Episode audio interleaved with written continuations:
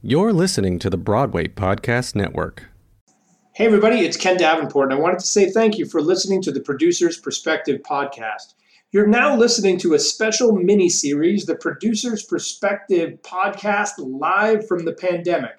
These are recordings directly from the Facebook Live series I started during the coronavirus pandemic, where every single night I interviewed a Broadway luminary and chatted about what they were going through, how they were dealing with it, and what they expected Broadway and theater to look like when it was all over. So join us for this very special episode of the Producer's Perspective podcast, live from the pandemic. Hey, it's Ken. I hope you enjoyed this episode of the podcast, and I hope it's pulling back the curtain on this business of Broadway. If you're looking to learn more about what makes this industry tick, go to my website, kendavenport.com, and sign up for my weekly newsletter. I'll send you one email a week, one article about what I'm seeing, trends, insights, marketing ideas on what's happening on Broadway right now. That's kendavenport.com. Hope to see you there and in your inbox.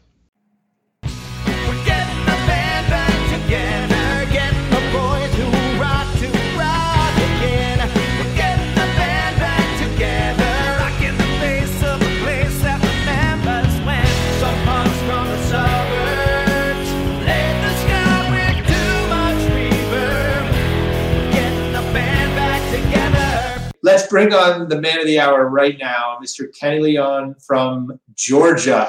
Welcome, Kenny. Hello, hello. How you doing, Davenport? So you're you're a master director, Tony Award-winning director. What's one thing you've learned about directing that you're like, oh, I'm going to start doing more of this? Like that, even you've learned in this process. What's one thing that you you've learned? Well, I had started doing it when I did American Son for Netflix last year with Kerry Washington. And then the year before that, I worked with uh, Lauren Ridloff on Children of a Lesser God. And I had started listening to the voice of women more hmm. because I realized sometimes as a director, you think you have it all, you think it's right there. And even for me, I'm a liberal minded thinking guy, but I realized that I just want to hear the woman's voice more, and I want to protect the sacredness of that voice. And I think that uh, what how we have treated women in our country for the last hundred years have been like that's not cool. And even me, who thought we were doing okay, I realized that I'm not. So I'm really interested in um, the women's voice. I'm really interested in to, into how to integrate music more in the dramatic art form. And as you know, the last two or three things I've done, uh, Much Ado About Nothing, uh, American Son, and A Soldier's Play, I use more music in those productions. So I'm I'm more curious about how to integrate music into dramas. You, men- you mentioned that you were reading or looking at things that you wanted to do in the future. And Eric Christopher Jones here asked you that same question. Is there a story, book, or script that you'd love to direct? Is there something you haven't done that you're dying to do right now? 100%. There's a lot of things. Um, but for a long time, uh, about three years ago, I did a, when the hurricane happened in Puerto Rico, I did a benefit with um, with Broadway Across America uh, involving uh, the Captain Avengers cast, uh, uh, uh, Scarlett Johansson and and that whole team. And we did a one night event, and we raised five hundred thousand dollars in reading Our Town. So when I was growing up, Our Town was just oh that's the that's the white uh, high school stage manager play. It has nothing in it for me.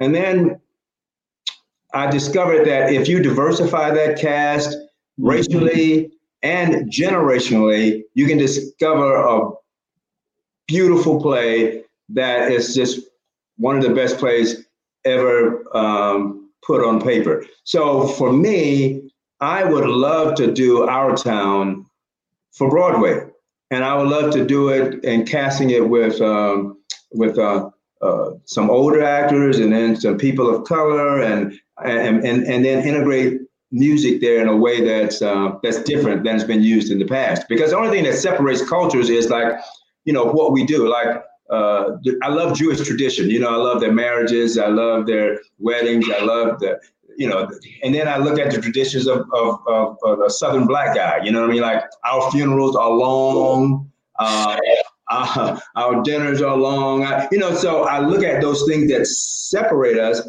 and usually you can just find a way to integrate music or integrate the specifics of that culture into one of these bigger plays to have a universal appeal for everybody. So I tried to do that a little bit with Much Ado, and I tried to do it with Soldier's Play. But I would love to do Our Town. Are you working on this? No, I'm not. I don't have. Um, I think I think the rights are tied up somewhere, but I would love to do. Um, and I would love to do Our Town. I'm going to make some calls tomorrow just to find out a little bit more, or we'll talk because that's a fascinating, that's a fantastic idea. Fantastic. And, and, it's one of those things like I just see it in my head so so clearly. See, yeah. Uh, Heidi Swartz Casson asks here, uh, do you have any favorite young writers or directors? Like who who do who are you looking at as the next generation as like? A lot of people. You know, I, I used to run a, a, theater company called Kenny Leon's True Colors Theater Company in Atlanta, and uh, the new artistic director Jamil Jude uh, handed the theater off to him a year ago. He's he is incredible. Um, uh, does an amazing job. Uh, the the artistic director at Oregon Shakespeare Festival is really amazing. Um, uh, St. Louis Repertoire has a wonderful new artistic director there as well. Uh, Kamilah uh, Forbes, who used to be one of my associates, who's now running the Apollo Theater. That girl is fierce. She's a fierce director, and uh, yeah, I would hire her if I was a producer in a minute. So why? What's great? What makes someone a fierce director? What do you? I, what I find uh, in directors that I respect, they have passion they have uh, they have passion and they have a way of telling a story that engages you, even if you didn't want to go along for the ride. Um, and most of the time, I'm excited by plays that have directors, I mean, actors in the same story. Plays that don't work for me, productions that don't work for me, it feels like the actors are fighting for themselves.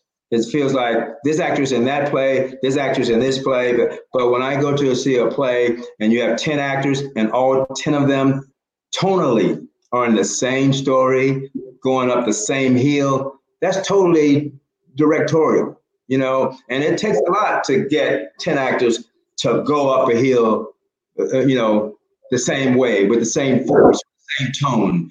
Uh, so, and you can see that. It's like I stand in the back of theaters, and if my head is doing that, and everybody else's head is doing that, and somebody is asleep, I'm like, oh, there is no focus. There is no there what I call controlled focus. So when I see a young director, I stand in the back of the theater and I see how the audience is taking in the work. If they're all looking the same place, over two hours, then somebody has did a, done a good job of, you know, geometrically putting people where they need to be, emotionally setting the tone, uh, uh, moving the energy along. Um, yeah.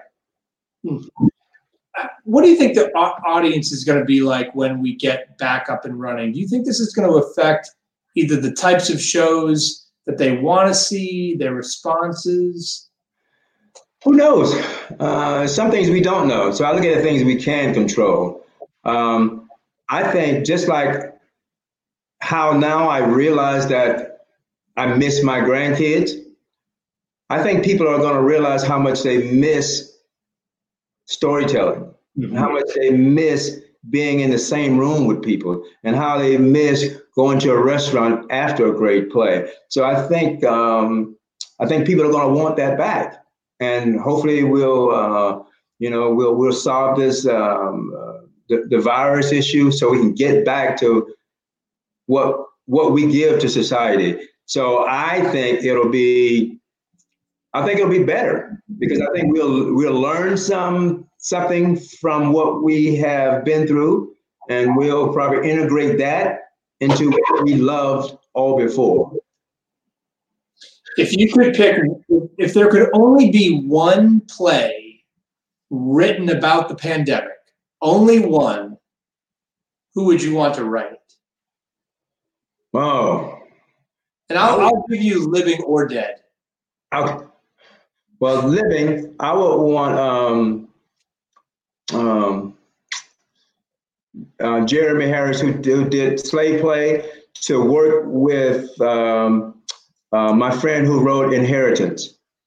Ah. So I want Matthew and Jeremy to work together. That's uh, and just go somewhere. You know what I mean? One thing about, and I, am not saying that um, I necessarily loved slave play, but what I did love about it, I love that writer. I love, I, I loved his head. You know what I mean? And I love the the way Matthew thinks. So I'm looking for artists who are thinking and who are courageous to just put it on paper. You know, and like my friend August Wilson used to say, when people would you know give him notes after a play, he would say, "Where were they when the page was blank?" Terry Crandert asked about how you got involved with the Wiz Live, and I saw you on the set of Hairspray Live. Tell me how you've enjoyed doing those live theater experiences. We're not seeing any more of them right now. Um, well, yeah, you see a few. I mean, you know, you said Jesus Christ Superstar, but what happened was Bob Greenblatt, who was the passion behind those live television shows, uh, who, who is no longer at NBC. So he's at HBO now. So, you know, that was his baby. And then uh, Craig Zadan, who was Neil Meron's partner, worked, you know, he passed away a couple years ago. So, you know, the, live musical uh, format sort of lost its steam, but I think it's still going to come back. I think there's, uh, it was the most scariest thing ever uh, to do Wiz Live because we did the Wiz Live after it was on the Sound of Music, and then it was um, uh, Peter Pan, and then they called me to do the Wiz Live. So no one had a, a roadmap. No one knew how to do this, and it was scary as you know. It was scary, but it was also one of the most rewarding things ever uh, Derek McLane designed the set for us, and we had to figure that out. And you know, the first thing that people always talk about when you're developing those things is, well, what about the audience? Do we need an audience? And I always felt like the audience were the people at home. I did not want the people at home to look at other people looking at the art. I wanted to bring the art to the people at home and wanted to treat them like they were in the theater. And hopefully, if they had a good experience, then they would tell their friends to go see more live theater. And then Hairspray, oh, Jerry Mitchell and, and, and Harvey, those guys were great. And we had 800 people on the crew for Hairspray Live. And that's when I talked to young people. I said, you know, everybody can't be an actor, everybody can't be a director. But if there were 800 people on the crew for Hairspray Live, that means there are 800 different jobs. Research, find out what you know what you care about. You like you like costumes, you like clothes. There's a place for it. You like uh, uh, dealing with uh, sign language or understanding hearing. They got a place for you. You know, but do your research, and there's a lot more places for people to work. You know, in front of the camera, behind the camera.